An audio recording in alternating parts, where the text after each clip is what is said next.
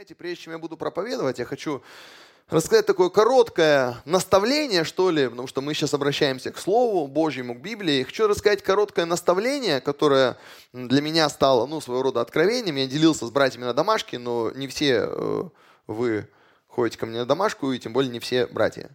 Поэтому э, я хочу поделиться, слава Богу, что не все братья, да? Представляешь, если были бы одни братья, что творилось бы. Вот. И э, смысл вот так, э, в чем, что э, для большинства верующих, если э, спросить э, их, э, нас, то бишь, э, считаешь ли ты Божье Слово истиной, то ответ будет «да, конечно». Аминь. Спрошу, считаешь Божье Слово истиной? Да, конечно, ты считаешь Божье Слово истиной. Но э, тогда, как э, еще сказал Пилат э, э, в Библии, когда Иисус истинно стоял перед ним, Пилат смотрел на него и спрашивал, что есть истина. Достаточно странная ситуация, да, такая. Э, так вот, э, что такое истина? Некоторые считают, что истина – это правда. Ну, типа, что Истина – это такое модное название правды, да, чтобы вот как-то вот правде придать больше веса, ее назвали истиной. Но на самом деле мы понимаем, что Библия – это истина не просто в смысле правды, то есть не просто в смысле том, что в Библии указаны какие-то факты, которые правдивы, которые сто процентов вот так вот было, как написано и так далее. А, потому что если Библия – это просто набор фактов, набор каких-то а, правдивых утверждений, то, ну, как говорится, и что с того? Например, есть факты, которые, ну, это факты, это, это правда, но это никому особо не интересно. Ну, допустим, я спрошу кого-нибудь из вас, надо только понять, кого. А то я на первом служении спросил двоих, что ты ел на завтрак, они ни один не завтракал. И так получилось, поэтому. Ты завтракал? Хорошо. Ты кашу ел. Вот, прекрасно. Я же вам говорю, на втором служении что-то, что-то, что-то. В общем, раз Андрей сказал при всех, да, ну мы возьмем Андрея. Андрей ел завтрак. На завтраке он ел кашу. Окей. А, то есть, а, а, это правда? Ну, это правда. Андрей ел, а, значит, а, на завтрак кашу, я ел на завтрак а, творог. Мне говорят люди, что говорят, она говорит, творог, ну, если вам нравится творог, значит, я ел творог. А тем, кому нравится творог, э, значит, я ел творог. Вот. Нормально. Ну, это как помазание и помазание, да? Что кому, кого больше касается помазания, пусть будет для вас помазание. Кого больше касается помазания, вы живите нормально с помазанием. Все будет хорошо. Ну, в общем, возвращаемся ко мне и Андрею мы, то, что мы ели на завтрак, это правда. Ну, я так полагаю, что правда то, что Андрей ел кашу, и правда то, что я ел, я ел творог. Какой смысл в этой правде? Является ли она истиной? Является ли это чем, э, чем-то, что вы можете услышать и сказать глубоко? Полезно? Понимаете, да? Ну, э, если я скажу Андрею, Андрей, ты бы хотел, чтобы то, как ты ел кашу, э, записали на видео, и завтра тебе показали, и ты посмотрел бы, и такой, какая интересная история, как ем. Это была бы правдивая история, что он правда ел кашу.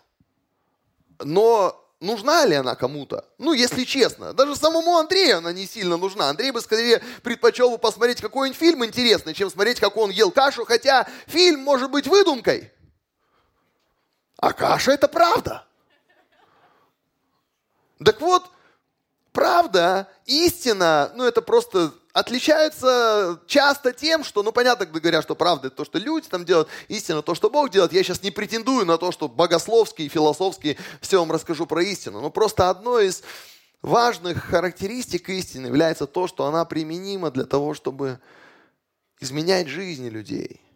Она применима для того, чтобы иметь вечную ценность, сохранять свою актуальность. Поэтому, читая Библию, ты замечаешь, что Библия э, такое впечатление, что не ставит перед собой задачу быть предельно точной, четкой во всех циферках, буковках и так далее. Хотя она на самом деле правдива. Она ставит задачу, чтобы ты в ней находил истину, которая становится для тебя хлебом, которая становится для тебя пищей, которая становится для тебя путеводителем, руководством для жизни и так далее. Вот в чем разница между, одна из разниц между истиной и тем, что мы можем считать за правду в жизни. Да?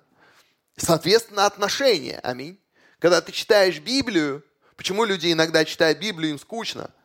Бывает. Потому что они считают, что они читают какую-то правду. Ты не просто правду читаешь, ты истину читаешь. Если ты вникнешь, Господь тебя благословит. Поэтому Давид использовал, не только Давид, а использовал, и Иисусу Навину было сказано, размышляй, да, поучайся, вникай, переваривай. Вот. И тогда ты будешь благословен. Ну, в общем, вот такое вот наставление. Давайте мы прочитаем э, буквально пару стихов, когда Господь сотворил человека. Он сказал, стих 26, «Сотворим человека по образу нашему, по подобию нашему, и да владычествуют они над рыбами морскими». Все рыбаки такие, да, есть такое. И над птицами небесными, и над зверями, и над скотом, и над всей землей, и над всеми гадами, присмыкающимися по земле. Сотворил Господь Бог человека по образу своему, по образу Божию сотворил его, мужчину и женщину сотворил их, благословил их Бог, сказал Бог, плодитесь и размножайтесь, и наполняйте землю, и обладайте ею. И далее, когда Бог создал человека, э, ну, во второй главе на самом деле э, идет некий такой пересказ, можно сказать, уточнение некоторых событий, дополнение некоторых событий первой главы, вот, и а, стих 15 говорит, 2 глава, 2 глава Бытие. «Взял Господь Бог человека, которого создал, поселил его в саду Эдемском, чтобы возделывать и хранить его». Давайте помолимся.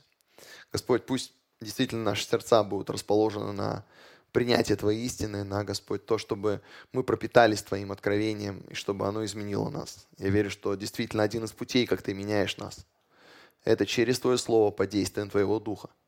И мы, Господь, сейчас подчиняем а, тебе а, свое сердце, Господь, свои мысли, чтобы ты мог сделать то, что ты хочешь во имя Иисуса Христа. Аминь. А, итак,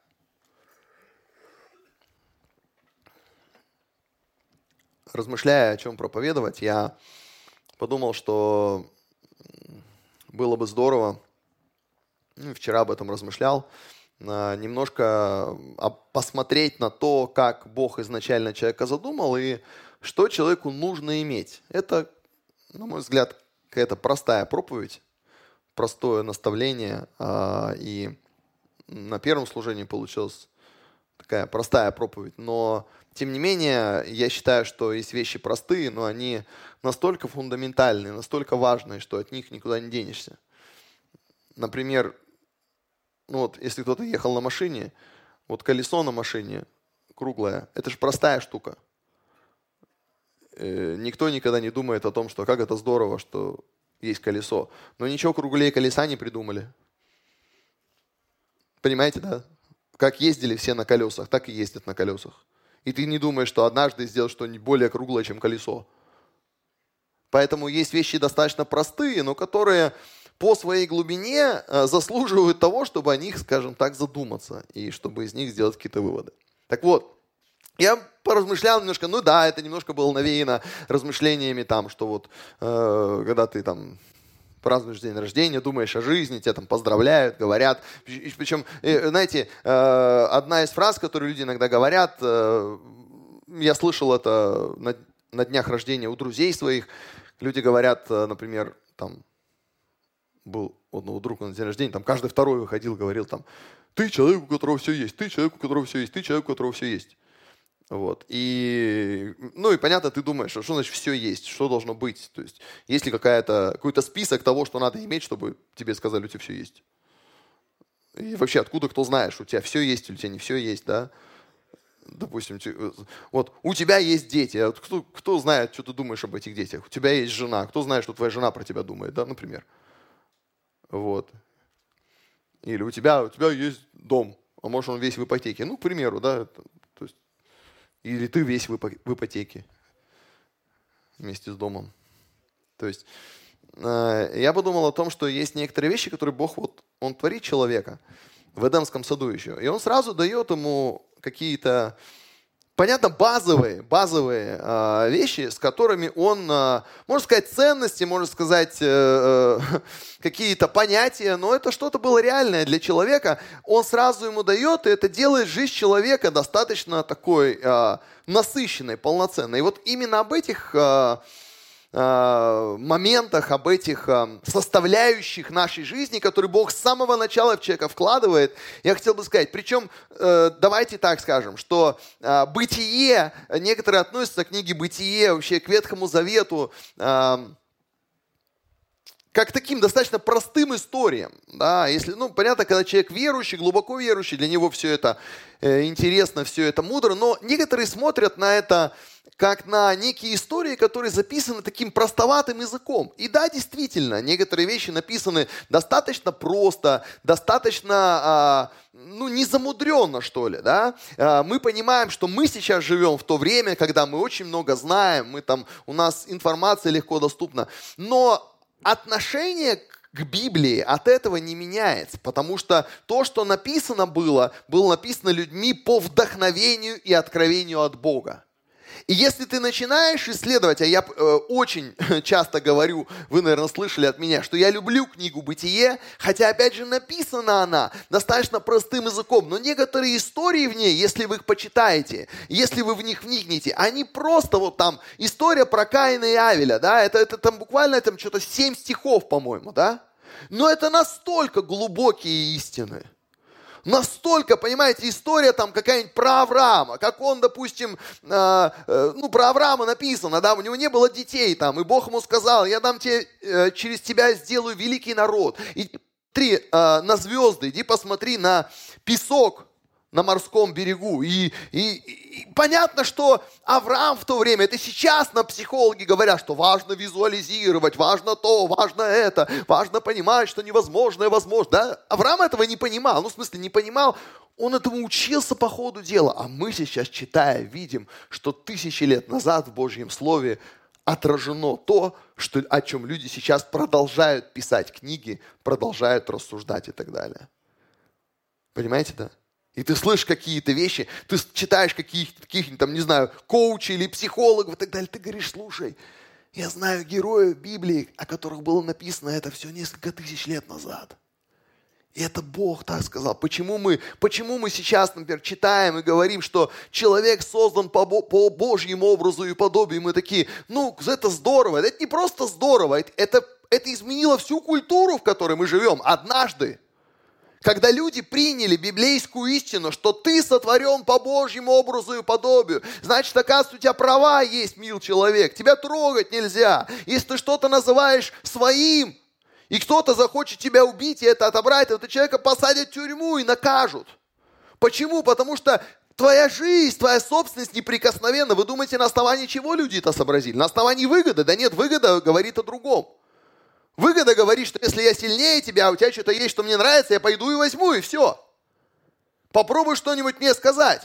Так люди сообразили, что если ты сотворен по Божьему образу подобию, я иду против тебя, возможно, я иду против Бога, против Создателя. И, возможно, нам надо взять ответственность за то, чтобы это не происходило. И поэтому мы сообразили, мы написали уголовный кодекс, мы создали суды, мы создали полицию и так далее. Для того, чтобы, если я действительно сильнее тебя, было кому тебя защитить, потому что ты сотворен по Божьему образу и подобию. Чтобы твоих детей никто не тронул. Потому что они сотворены по Божьему образу и подобию. И ты понимаешь, что Библия как-то по-другому раскрывается. Когда ты видишь, насколько серьезные Божьи слова. И то, что Он сказал. И когда до людей это дошло, в конце концов. До сих пор доходит. А некоторые вещи уже успели забыть. Но надо, чтобы был кто-то, кто напоминает. Аминь. Это вы. Миссионеры. Вот. А, так вот, первое, что Бог дает человеку, вот что человеку нужно, э, вот, кроме Wi-Fi. а, первое, что Бог человеку дает, как только человек появляется на свет, Бог дает ему дело. Тебе нужно дело которым ты будешь заниматься.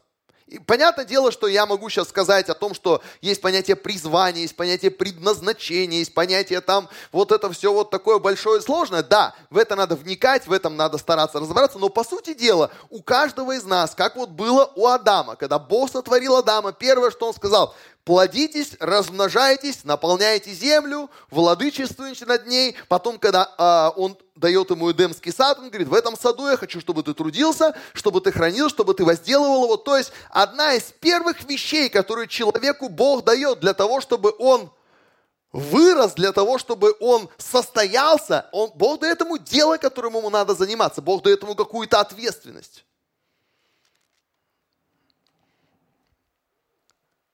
Понятно, что все это, все, что я там описываю, говорю, понятно, что человеку нужен Бог прежде всего, да, что это все происходит в контексте отношений с Богом. Но Бог, когда начинает говорить с человеком, Он дает ему дело. И Он дает ему дело не только для того, чтобы человек чем-то был занят, Он дает ему дело, потому что человек через это растет, человек через это становится лучше, благороднее, взрослее и так далее.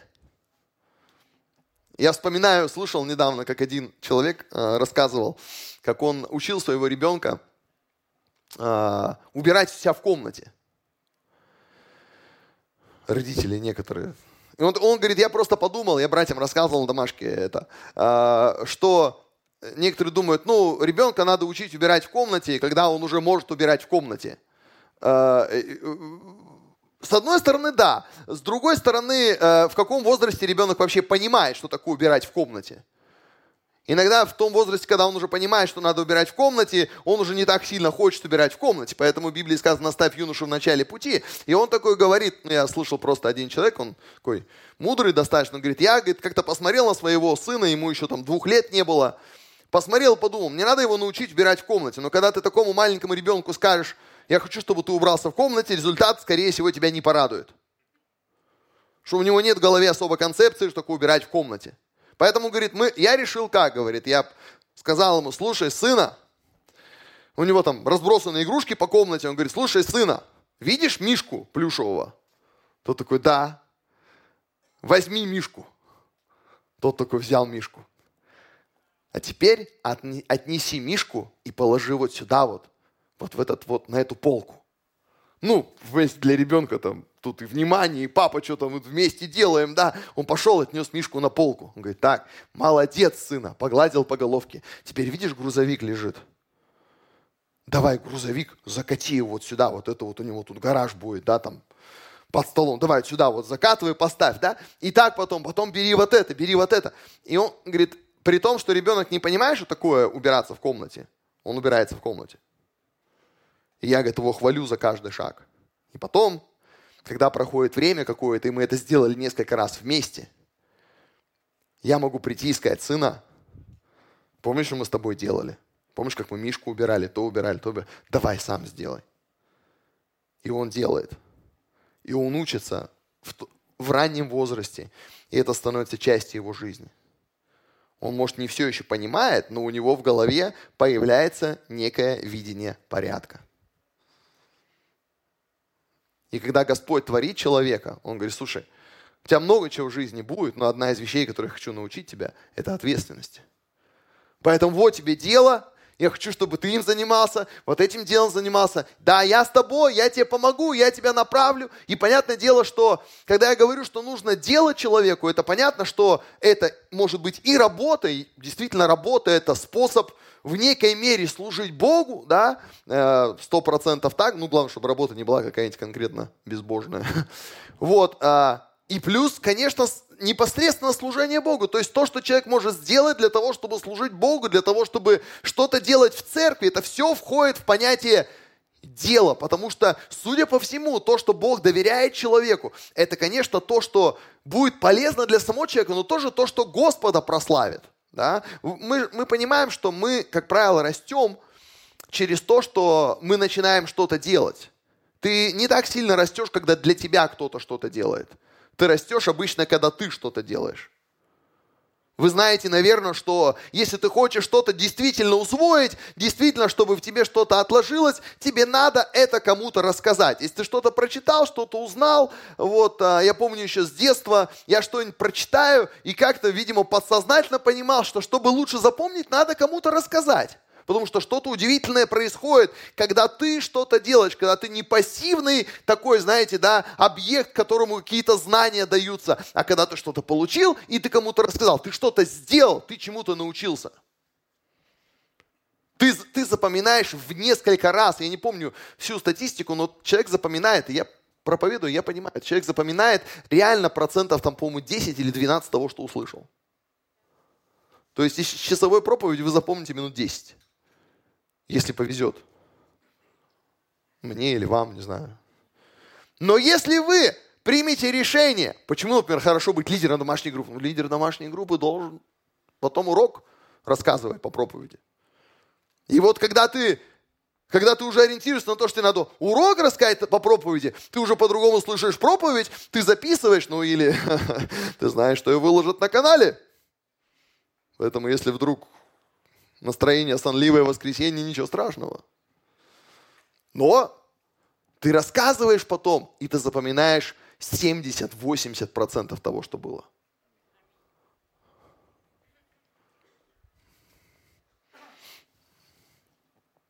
Как бы тебе захотелось такой бизнес иметь? Какой бизнес иметь, да, что заработаешь 10-12% или 70-80% за тот же срок. И это зависит от того, насколько ты послушен. Поэтому Бог говорит, вот, я тебе дал дело, пожалуйста, делай. Это дело позволит тебе расти, это прославит Господа. И одна из, а, тоже а, один из важных моментов, который Бог вкладывает в дело, которое Он тебе доверяет. Если вы посмотрите, Он говорит, плодите, размножайтесь, наполняйте землю. Потом, когда Бог дает человеку сад, Он говорит, я хочу, чтобы ты хранил и возделывал его, то есть он, чтобы он становился больше. Практически любое дело, которое Бог тебе доверяет – он хочет, чтобы ты в нем каким-то образом рос, развивался, и чтобы ты это дело со временем делал лучше. По крайней мере, настолько, насколько это возможно. Я вам хочу сказать, что есть вещи, а, которые, ну, как-то раз я рассказывал этот принцип, что Э, есть разные ограничения. То есть, если ты занимаешься чем-то, каким-то делом, э, ты понимаешь, что у тебя ни ресурсы, ни безграничны, ни силы твои. Практически во многих моментах ты можешь испытывать ограничения. Но есть ограничения, которые можно преодолеть. То есть ограничения, так сказать, нереальные. Да? Есть реальные ограничения. Например, э, ну, ты с возрастом ничего не сделаешь, правильно? Ты, если тебе там 47, тебе 47, ты не можешь стать 37 но ты в 47 можешь чувствовать себя на 27, если ты не лежишь там, не знаю, на диване с пельменями каждое воскресенье. Ну и, простите, кто любит диваны и пельмени. Ну, то есть, понимаете, да? То есть ты, этот, это, это не ограничение, но, но я недавно слышал э, про мужчину, который в 70 лет зашел на Эверест. 70 лет. На Эверест зашел самая высокая точка нашей планеты. И до сих пор, ну, сейчас, сейчас ему 85, он не ходит на Эверест, но он водит э, туристов на Эльбрус, там, на другие 85 лет.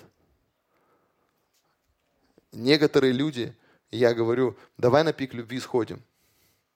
Два километра. И мне говорят, а я слышал, там может дойти до первой смотровой площадки, там, там полчаса идти там, до смотровой площадки. Вот он твой Эльбрус. А кто-то кому, это, а тебе 35. А кто-то кому 85, он мало того, что сам ходит, он еще людей туда таскает, помогает им. Поэтому я сейчас не говорю, что всем надо пойти куда-то там. Я просто говорю, что есть ограничения, которые сложно преодолеть, а есть ограничения, которые зависят от тебя. То же самое, ты чего-то не знаешь, не умеешь. Ты можешь научиться. Ты чего-то не понимаешь, ты можешь разобраться. Ты можешь задать вопросы.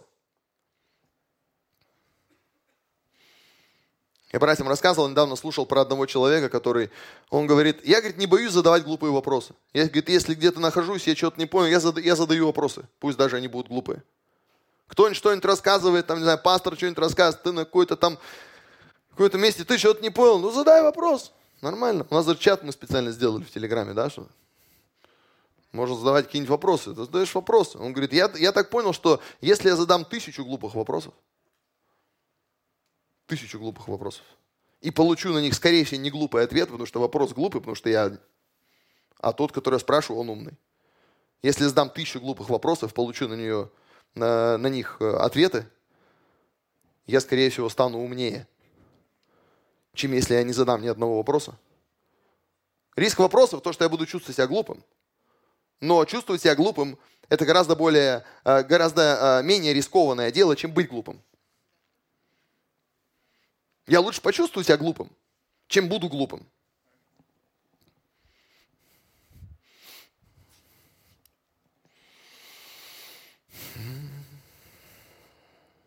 Поэтому Бог дает дело, в котором ты можешь развиваться и расти, если ты захочешь, если ты готов преодолеть какие-то ограничения. Вы помните, наверное, когда Иисус рассказывал притчу про таланты. Одному сказано, господин дал один талант, одному, помните, два таланта, одному пять талантов. И что они с этим сделали? Оказывается, там было а, заложена, а, определенная цель была заложена, что эти, эти таланты надо как-то приумножить. И поэтому, когда господин потом возвращается, один, значит, который, у которого было два таланта, он дает ему еще два таланта, значит, господину отдает, у кого было пять, тот еще пять заработал, у которого был один, он его как говорят сейчас, закопал в землю и принес и отдал. И оказывается, что это был неправильный подход. Тебе что-то господин доверил, тебе надо это было приумножить. Но тот человек объяснил, что были определенные ограничения, которые мешали ему этот талант реализовать. Он говорит, в частности, он говорит, я переживал, что ты человек жестокий и так далее. То есть Любое дело, которое Бог тебе доверяет, ты или можешь надумать и выдумать, почему не получится, или ты можешь сообразить, что можно сделать, чтобы получилось.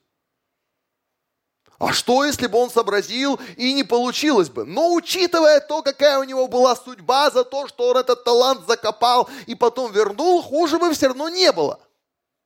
Потому что там сказано, что, говорит, там ему сказали, ты лукавый и неверный раб. Ему назначили наказание. Я полагаю, что если бы он с этим талантом попытался что-то сделать, и что-то пошло бы не так, хуже бы все равно не было.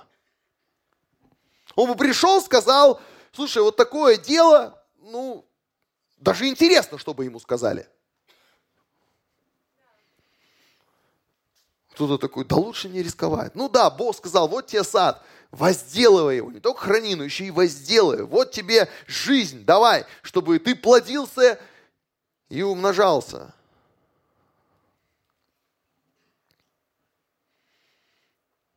Бог даже для женатых людей придумал, чтобы процесс этот был.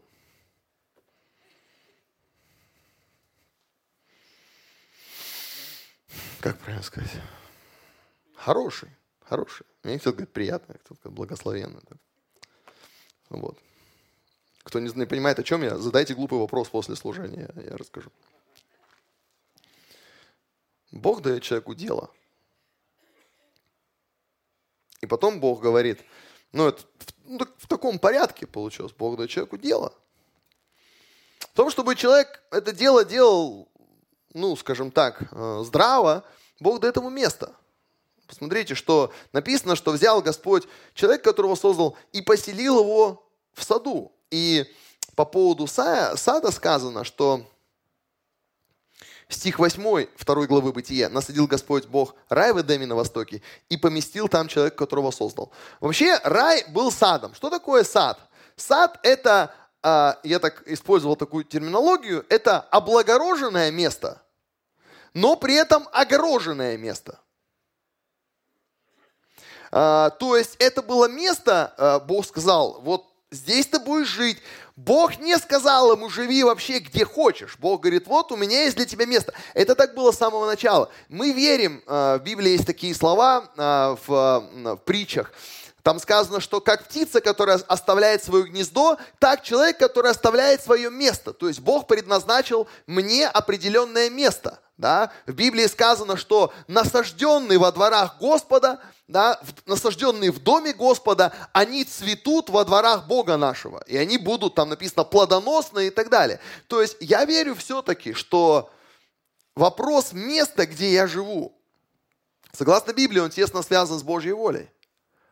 И сад, при том, что там ну, написано были деревья, там всякое дерево хорошее для пищи, там, были, там была вода, там были там реки, которые значит, а, омывали этот сад и так далее. При этом это было, ну, это было огороженное место, то есть это было место э, такое конкретизированное, вот так можно сказать. И когда, вы помните, когда человек был изгнан из сада, то Бог поставил у входа Херувима, и говорил недавно об этом, с пламенным мечом, чтобы закрыть доступ. То есть, если это место было не огорожено, значит, выход и вход везде. А он был не везде. И поэтому есть такой принцип, что моя жизнь, ну, ваша жизнь и э, дело, которое Бог доверил нам делать, оно связано и завязано на определенном месте. Мы видим, как очень часто в Библии, э, ну, случай, если ты почитаешь, когда Бог говорил человеку, я хочу, чтобы ты пошел туда, я хочу, чтобы ты пожил вот в этом месте, я хочу, чтобы ты направился в это. И здесь э, такая старая я верю, одна из важных истин, то, что э, перемена места жительства должна быть связана с какой-то попыткой понять, Божья это воля или нет. Лот поднял свои глаза, написано однажды, когда Авраам ему сказал, куда ты, Лот, пойдешь, посмотрел на Содом и увидел, что там место богатое, место процветающее, и пошел туда. И одна из самых любимых вещей, я иногда об этом говорю, это когда люди говорят, что Бог везде – это совершенно бестолковая фраза в данном контексте. Причем здесь Бог везде? Вода везде. Ты будешь он в лесу помирать без воды? Я тебе скажу, вода везде. У тебя под ногами вода. Да, но я ее пить не могу. Меня нет лопаты, чтобы выкопать и пробурить скважину, понимаешь, да? Только-то, что она везде. Да, действительно, Бог везде. Но ты не везде. Ты в конкретном месте. Знаете, все люди братья. Ну, ну, ну да, ну. Есть близкие люди тебе. И поэтому есть место, которое Бог, э, Бог человеку говорит, вот это место. И это место, где есть особая благодать Божья. Я так верю. Э, как-то раз у меня был разговор э, с одним человеком. И опять же, я не говорю сейчас, что надо крутить себя на навечно какому-то месту и все сказать, никогда никуда не поеду. Да, Бог иногда может отправить человека какое-то другое место. Такое бывает. Но просто здесь же важен подход. Аминь. Недавно у меня так получилось, что я позвал в гости людей, а жене не сказал. Но я сказал.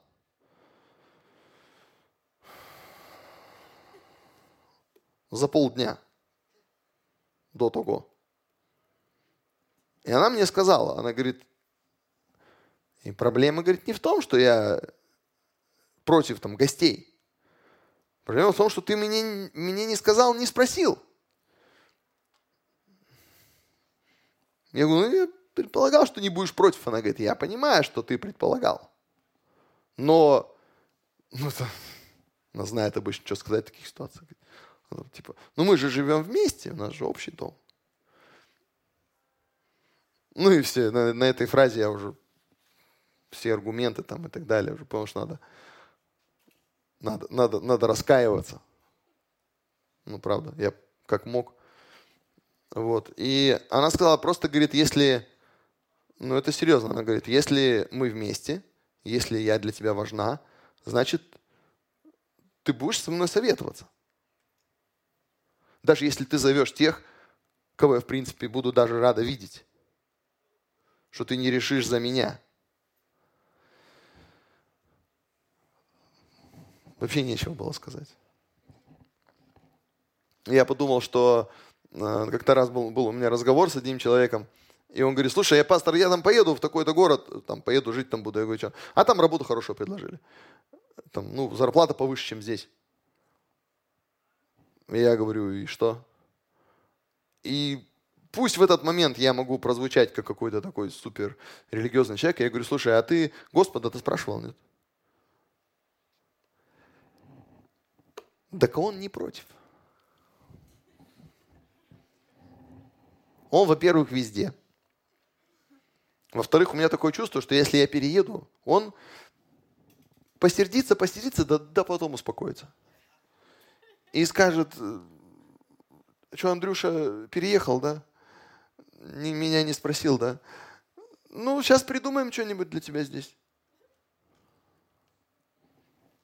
Нет, ты можешь верить, что Бог это такой, знаете, некоторые считают Бога таким вселенским привратником, знаете, который стоит так, как официант, да? Что подать? Что подать? Мне фреш апельсиновый. Ой, подожди, этот, э, банан. Ой, нет, подожди.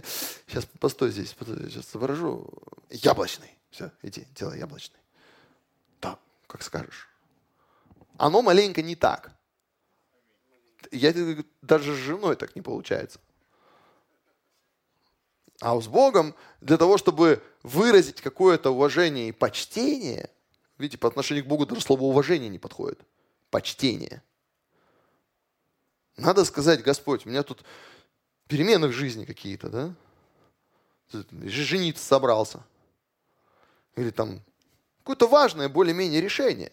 Собираюсь куда-то пойти учиться, собираюсь там, э, не знаю, бизнес начать или еще что-то такое. Э, я понимаю, что я, может быть, твое мнение не узнаю так легко и так далее, но я хочу, хочу, хочу хотя бы спросить. Я хочу, может быть, ты мне подскажешь, с кем посоветоваться и так далее. Может быть, сейчас глупость говорю, но у меня такое чувство, что если я принимаю какое-то важное, жизненно важное решение, надо хотя бы спросить. Потому что одна из самых таких вопросов, один из самых вопросов, таких, когда евреи, помните, оказались там в ситуации, да, такие немножко они были еще э, неопытные, да, и в Библии сказано, там народ к ним пришел, помните, там рассказали им, вот мы там живем далеко, помогите нам заключить с нами. И они согласились э, защищать их и заключили с ними союз, а в Библии сказано, Господа не спросили. И, Поймите такую вещь, что а, некоторые говорят следующим образом. Да я спрашиваю, он не отвечает. Ну, во-первых, отвечает чаще, чем ты слышишь. Давайте так. Ну, правда, да? Вот. Потому что скорее проблемы, скорее ты какую-то ложь поверил.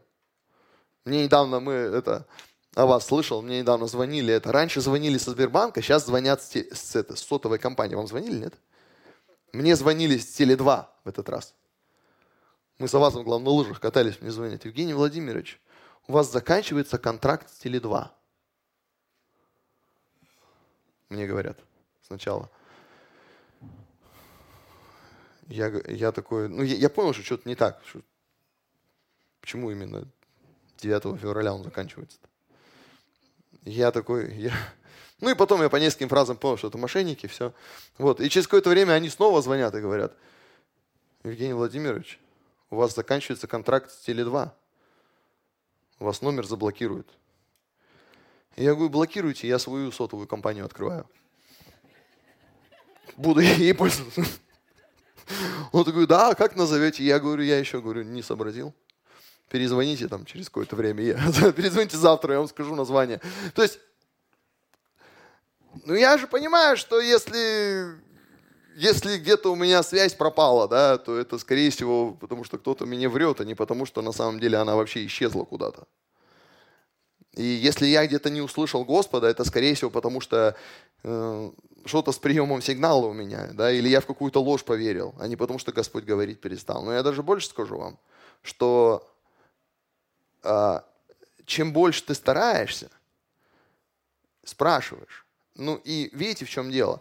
А, чем чаще ты спрашиваешь и ищешь, тем больше шансов, что найдешь. И тем больше шансов, что ты станешь, ну, если не специалистом, то человеком, разбирающимся в этом вопросе. А если отталкиваться от того, что да, я в этом ничего не понимаю. Да как ничего не понимаешь? Я даже, знаете, я вот в церковь пришел, я даже петь лучше стал за все эти годы. Знаете почему? Потому что я пою постоянно. Ну ладно, это мне кажется, что я петь лучше стал. Но я точно не стал петь хуже. Я, по крайней мере, пою. И мне не говорят, что это... Пой потише, пожалуйста.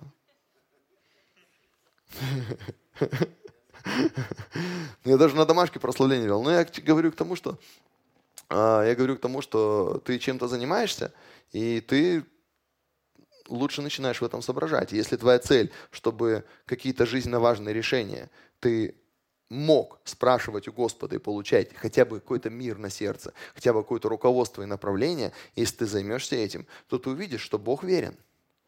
Он сказал, и взыщите меня, и найдете меня, если взыщите всем сердцем своим. А если я говорю так, знаешь, типа, да, надо тебе, Скажи мне как-нибудь. Нет, для меня это важно. Я прошу тебя, чтобы ты сказал. На самом деле, э, очень многие люди Божьи говорят так. Моисей так сказал. Я знаю людей Божьих, которые так говорят. Бог, если ты не пойдешь, я не пойду. Если ты не скажешь, я не пойду. Я лучше рискну тем, что я буду тормозить, чем я убегу куда-то, ты меня туда не звал. Поэтому Бог дает человеку место. Говорит, вот твое место, здесь ты будешь благословен, здесь ты будешь развиваться, здесь ты будешь процветать, здесь у тебя будет дело. И потом Бог дает человеку дело, Бог дает человеку место, и потом Бог говорит, нехорошо человеку быть одному. То есть Бог дает тебе дело, Бог дает тебе место. Я знаю, что вы так все знаете это. И потом Бог дает тебе друга. Потому что тебе нужен друг. Кто-то скажет, тут не друг, тут жена. Правильно, жена – друг человека. Запишите. Очень важно. Ну, потому что, слушайте, если вы что-нибудь соображаете, я стараюсь не говорить что-нибудь, потому что ругают. Что-нибудь, если соображаете про брак и про отношения, вы знаете. Ну, да, здесь действительно Бог сказал, что Нехорошо быть одному человеку, сотворим помощника, соответственно ему, и Бог дает ему жену. Но на самом деле, я думаю, вы понимаете, что если у тебя есть жена, жена, если у тебя есть муж, то одно из лучших определений ваших отношений – это должна быть дружба. Это должна быть дружба. Какие мы друзья, мы живем вместе там. Ну да, вы живете вместе, вы спите вместе, вы кушаете вместе, у вас общие деньги. Было бы здорово, чтобы вы дружили и чтобы вы друг для друга были самым лучшим другом. Чтобы в этом, потому что когда люди встречаются, когда люди общаются, вы знаете, да, что если девушка влюбилась, если парень влюбился на самом, ну, в девушку, а, девушка в парня влюбилась, то у них, ну, как бы все равно все остальные друзья отходят на второй план. Потому что появляется какой-то новый друг.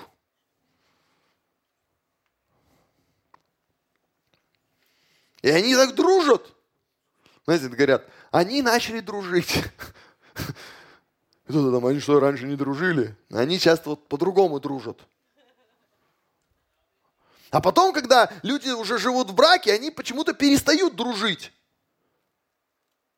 Ну, потому что общий бюджет, общее общие дети, общее это, тут не до дружбы. Тут бы не поссориться. И она до этого была человеком, которому он все рассказывал, а, а он был человеком, которому она все рассказывала. А потом оказывается, что надо искать кого-то еще, кому рассказать, потому что он занят, а она не в настроении. И так отношения, ну, короче, вы поняли. Нужен друг. В Библии вообще сказано, что двоим идти лучше, чем одному. Аминь. Если один упадет, там его вытащат. Библия очень много говорит, и недавно я был на молодежной конференции, там слово жить, там э, Сергей Мартюничев, пастор, проповедовал из этого, из э, Москвы. Проповедовал про дружбу. Вот. Я, кстати, эту проповедь уже слышал это, до этого. Мне понравилось прямо про дружбу, что нужны друзья. Многие люди в церкви находятся, потому что, ну или э, закрепляются в церкви, потому что у них появляются друзья в церкви. Люди, с которыми ты общаешься, дружишь. В Библии сказано, кто хочет иметь друзей, сам будет дружелюбным. И Бог понимает, тебе нужны друзья, тебе нужны люди. Ты не можешь все сам. На самом деле ты со временем э, понимаешь, что самое ценное, что у тебя есть, это то, с кем у тебя есть отношения. Классно, если ты с родственниками сами дружишь. А то некоторые думают, с родственниками, что с ними дружить? У них написано там, ну, ну здорово, когда эти отношения дружеские. Когда ты не ищешь способа не пойти на их праздник, потому что, ну, знаете, да, у всех есть такие родственники. Знаете, некоторые, у нее завтра день рождения, ой, жена подарок.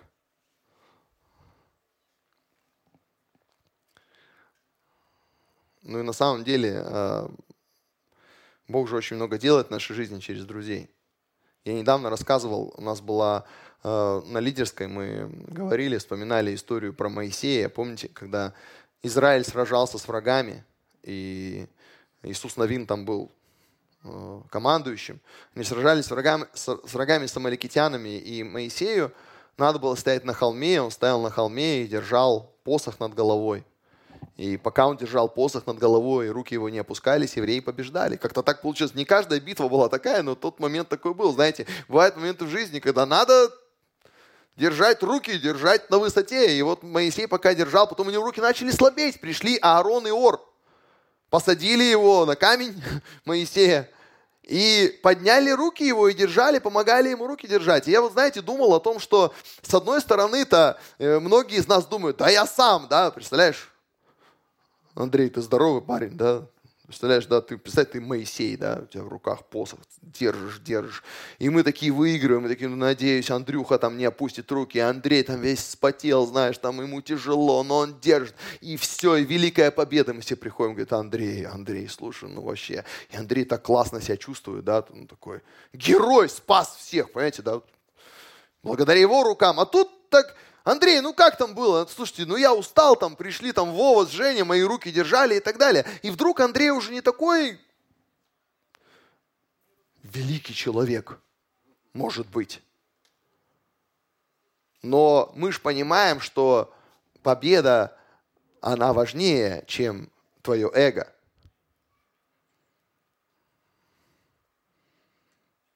А мне, простите, я сказал твое. Хотел сказать мое победа Божья важнее, чем мое эго. Может быть, важнее, чем твое. Кто его знает? Мне кажется, что да. И бывают ситуации, когда, слушайте, надо попросить о помощи. Когда надо кому-то сказать, слушай, у меня руки ослабли, давай, можешь меня поддержать, пожалуйста, можешь мне совет дать, можешь посидеть со мной.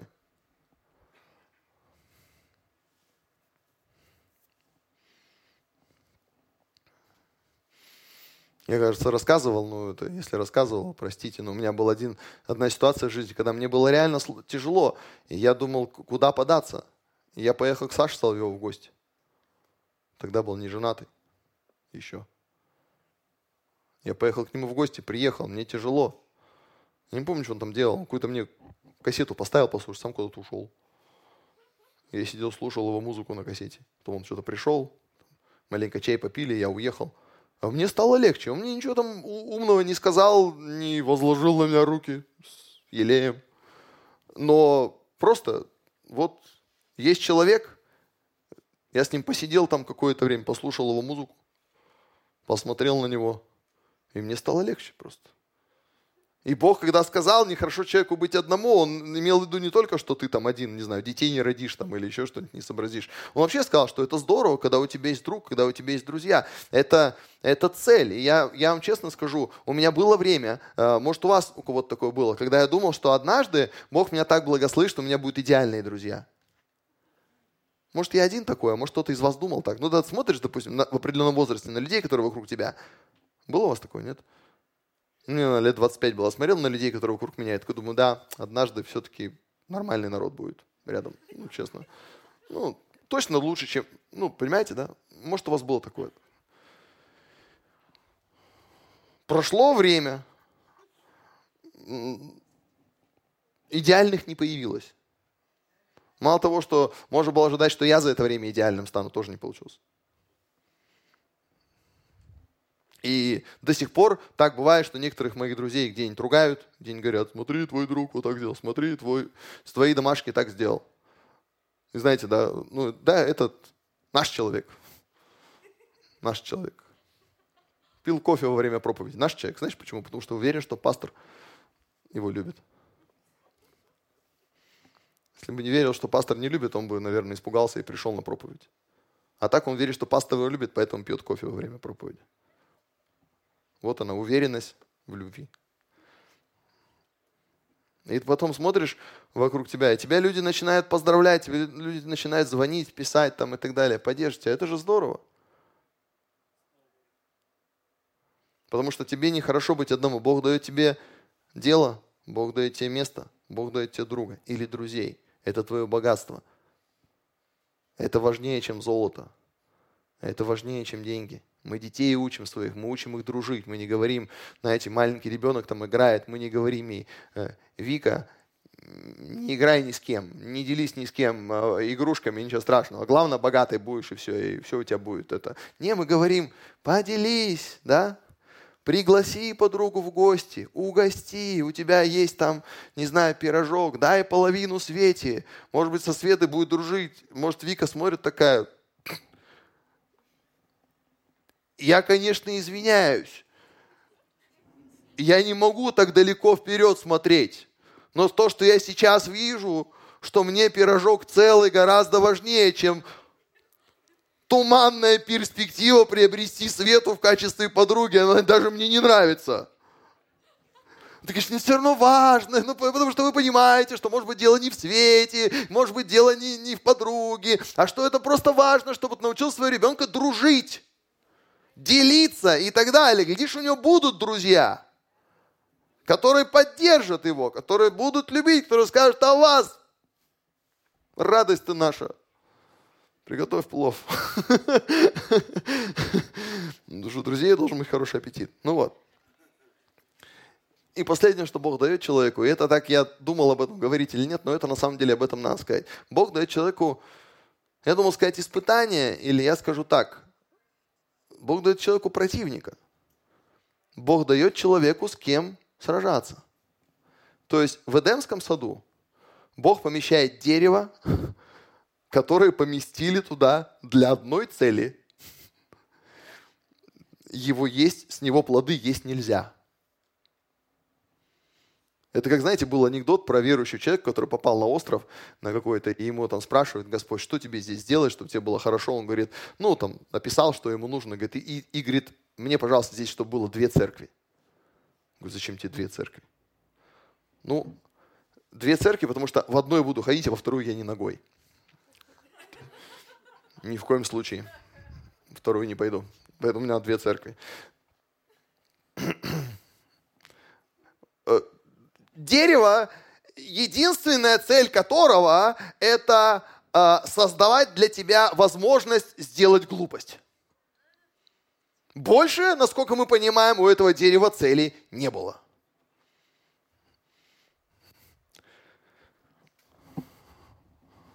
Это я помню, э, раньше, сейчас э, э, с этим попроще, но раньше, когда фрукты реже ели, все время мне интересно было, меня родители приводили куда-нибудь там, знаете, придешь куда-нибудь к врачу или там в какое-то место, и там эти, помните, сейчас этого меньше, эти искусственные фрукты. Да, яблоко из воска, например. Я когда впервые увидел, я думаю, что за издевательство? Это ж... Ну, представляете, я такой, ну, прихожу, то смотрю, яблоко. Красивое, главное, такое, знаете. Я такой, помню, не помню, кого спросил, там, мама, можно съесть? Он говорит, это не настоящее яблоко. А мне хотелось яблоко. Я такой думаю, кто посмел? Ну, ты реально думал, издевательство. Лучше бы его не было. А я, я такой, а для чего оно? для украшения. Мне не кажется красивым. Я хочу яблоко. Не знаю, может, я один такой странный. Поэтому дерево, зачем дерево? А чтобы ты знал, от чего есть нельзя. Да это понятно для чего. Чтобы у тебя был шанс побороть, побороть что-то в себе. Чтобы у тебя был шанс справиться с твоими неправильными какими-то аппетитами, потому что первый соперник, первый противник, с которым ты учишься бороться, это ты сам. И для того, чтобы любовь к Богу была настоящей, эта любовь должно, должна быть готовой что-то преодолеть. Правильно, нет? И, соответственно, вот тебе, вот, вот дерево, вот для того, чтобы у тебя был шанс с собой побороться. И, а, и, и Ева потом поборолась с собой, но недолго и не очень успешно. В Библии сказано, она увидела, что дерево прекрасно там для пищи, вожделенно, потому что дает знания, и все. И Адам туда же потом за ней. Но это там было. Бог обеспечил им возможность, чтобы у них был шанс за что-то побороться, потому что все, что ты ценишь, ты готов за это бороться. Наверняка у тебя в доме есть вещи, которые кто-то придет и скажет, я у тебя это отниму. Скажешь, забери, еще я тебе сейчас принесу то, что... Я давно хотел на помойку, понимаете, да? Или кому-то отдать, забирайте. Есть такие вещи в каждом доме, скорее всего. Но в моем доме тоже есть что-то или кто-то, за, за которого я умереть готов. Почему? Потому что я понимаю, что есть то, за что есть смысл бороться, есть то, за что нет смысла бороться. А побороться придется. Придется побороться с собой, потому что иногда, когда ты просто, чтобы просто помолч, промолчать, тебе приходится побороться с собой, чтобы не оправдываться, тебе приходится побороться с собой. Мне жена говорит иногда, можно я тебе кое-что скажу, но ты не будешь оправдываться.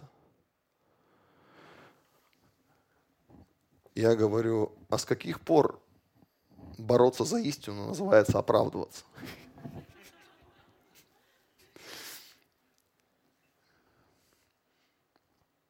Он мне говорит, Жень, с тобой иногда трудно э, спорить. Ну, вы знаете, да, как определить человека, с которым реально трудно спорить. Когда ты ему говоришь, что с ним трудно спорить, он начинает спорить. Что с ним не трудно спорить. Это вам подсказка. Сразу так определить человека, с которым тру- трудно спорить. С тобой трудно спорить. Неправда. Я сейчас докажу. Это просто это, я не знаю, это, это, это просто классика жанра, да?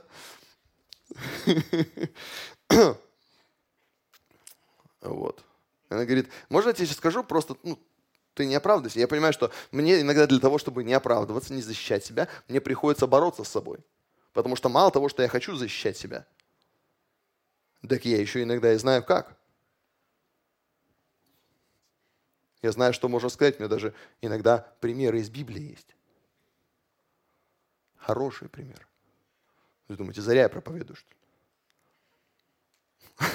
Ну, Дух Святой в этот момент говорит, молчи. Совсем молчать? Да. А, ну, ты можешь говорить одно слово очень важное. Понял.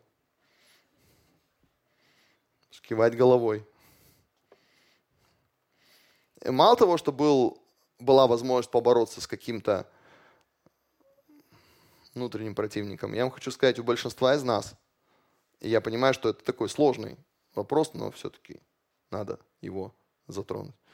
У большинства из нас в характере есть что-то такое, что помогает нам идти за Богом.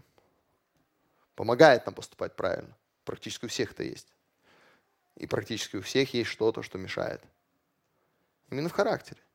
И иногда то самое, что помогает, но иногда и мешает. Апостол Петр, например, иногда мог сказать прям не в бровь, а в глаз, помните, да? Как он сказал, что ты Христос, Сын Бога Живого, помните, да?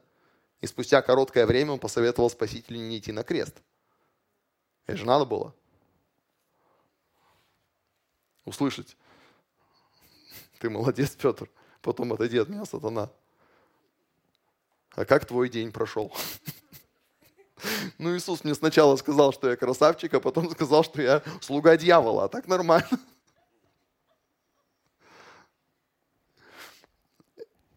Большинство людей сражаются с чем-то, о чем тебе, скорее всего, мало что известно. И мы не можем на самом деле проникнуть в разум другого человека. Некоторые сражаются с гордыней, некоторые с а, низкой самооценкой. Некоторые сражаются с переживаниями, некоторые сражаются с безразличием. Некоторые сражаются и с переживаниями, и с безразличием. Некоторые такие целеустремленные, что уснуть не могут. Некоторые так спят, что на цели времени не остается.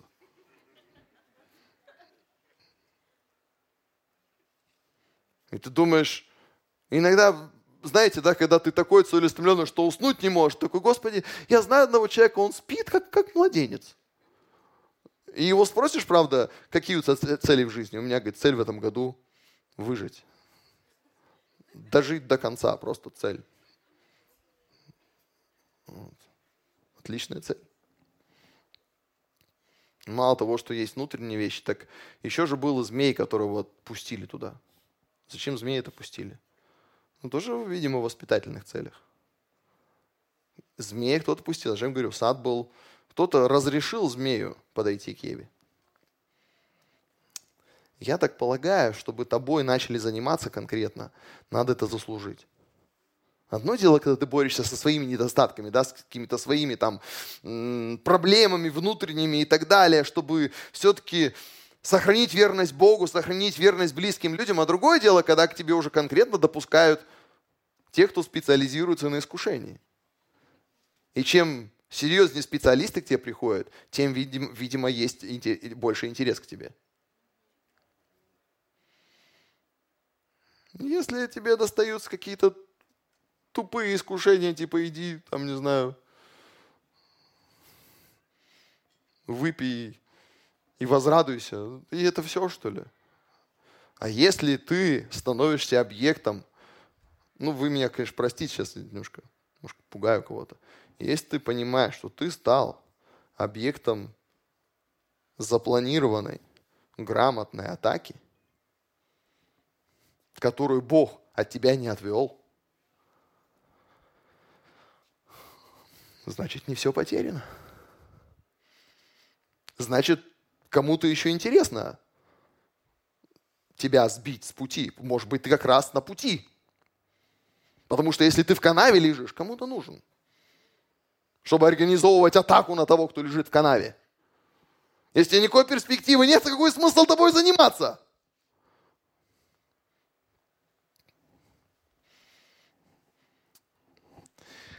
А если перспектива есть, то я не говорю, что это каждый раз, когда ты переживаешь какую-то атаку на себя, на свою семью и так далее, это значит, что ты что-то правильно делаешь. Но э, все-таки, все-таки, если человек старается поступать правильно, один мой друг сказал, мне очень понравилась эта фраза, он говорит, самые большие сокровища обычно охраняют самые большие великаны.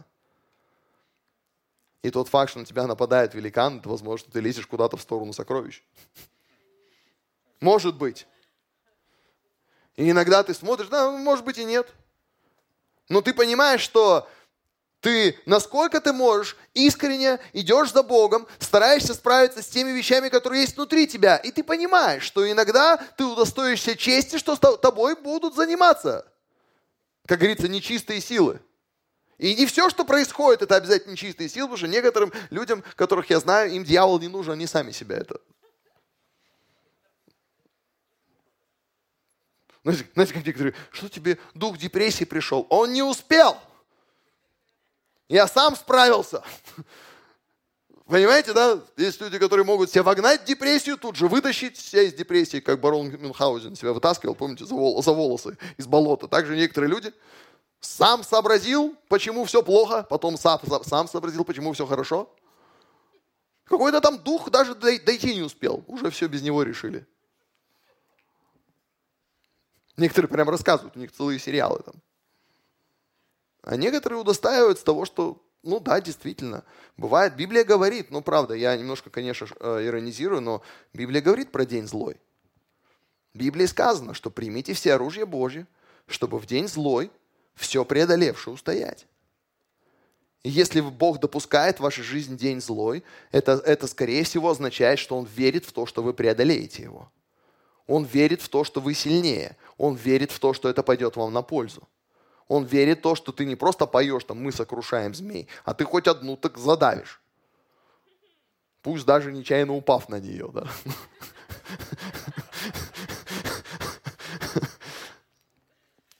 Ну, правда, у меня есть ситуации, когда человек говорит, ну, знаешь, рассказывает что-то, ну, ты понял, что он, он как бы победил случайно просто. Но победил. Сообразил где-то. Что-то хорошее у него было. Я вспоминаю, у меня была один раз ситуация, когда мы с женой так неприятно поговорили. Мне хотелось, я не знал даже, что, что сказать вообще. У меня вот такой гнев был в сердце. Ну, это давно было, с тех пор я гораздо более праведный стал. Я не знал, что делать. Как? Чтобы не согрешить. Что сказать? Она там так и так и так сделала. И, и мне позвонил один человек с моей домашней группы. И, и рассказывает ситуацию. Мне говорит, пастор, тут конфликт с женой случился. Так и так и так, я не знаю, что делать. Я ему за пару минут такие классные советы дал из Библии. Вы не представляете, говорю, скажи так, так и так, вот так, вот так сделай. Понял, такой пастор, классно, спасибо, понял. Я кладу трубку, и понимаю, что у меня теперь есть план. И я сам его написал. Причем при помощи Духа Святого. Но, правда, я его писал не для себя. Я понял, что он, скорее всего, сработает. я пошел, и он сработал. Это называется случайно победить. Я очень верю, друзья, что каждый из нас, ну, наша жизнь это очень ценная. Это очень ценная штука, потому что Бог ее дал. Очень ценно. Никогда не забывайте благодарить Бога каждый день за то, что вы живете. Потому что жизнь, помимо всего прочего, это возможность. Возможность кого-то любить, возможность кого-то благословить, даже просто возможность кому-то улыбнуться.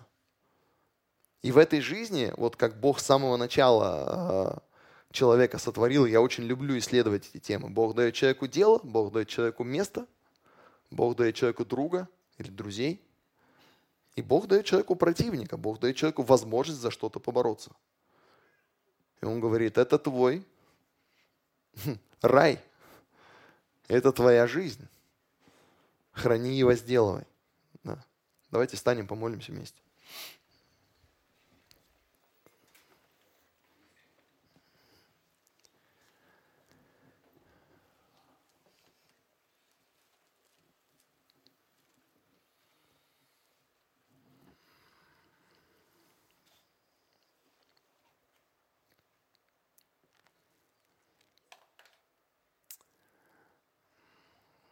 Вы знаете, а, для, для многих людей, если вы когда-нибудь видели или сталкивались с тем, что называется трамплином. Трамплин – это устройство, которое дает тебе возможность, например, выше прыгнуть или сделать что-то, что ты сам бы не смог, но он тебя как бы подбрасывает.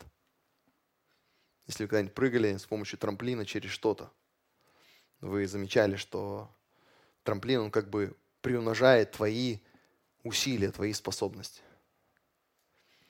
Я очень верю в то, что Слово Божье, оно может быть таким нашим трамплином. Оно может быть тем, что придаст силу, придаст мудрость, придаст такое глубокое понимание, откровение того, как надо делать. И твои силы, которые ты прилагаешь, они приумножатся – И, Господь, я молю Тебя сейчас за то, чтобы Твои откровения стали для нас таким своего рода трамплином, который бы помог нам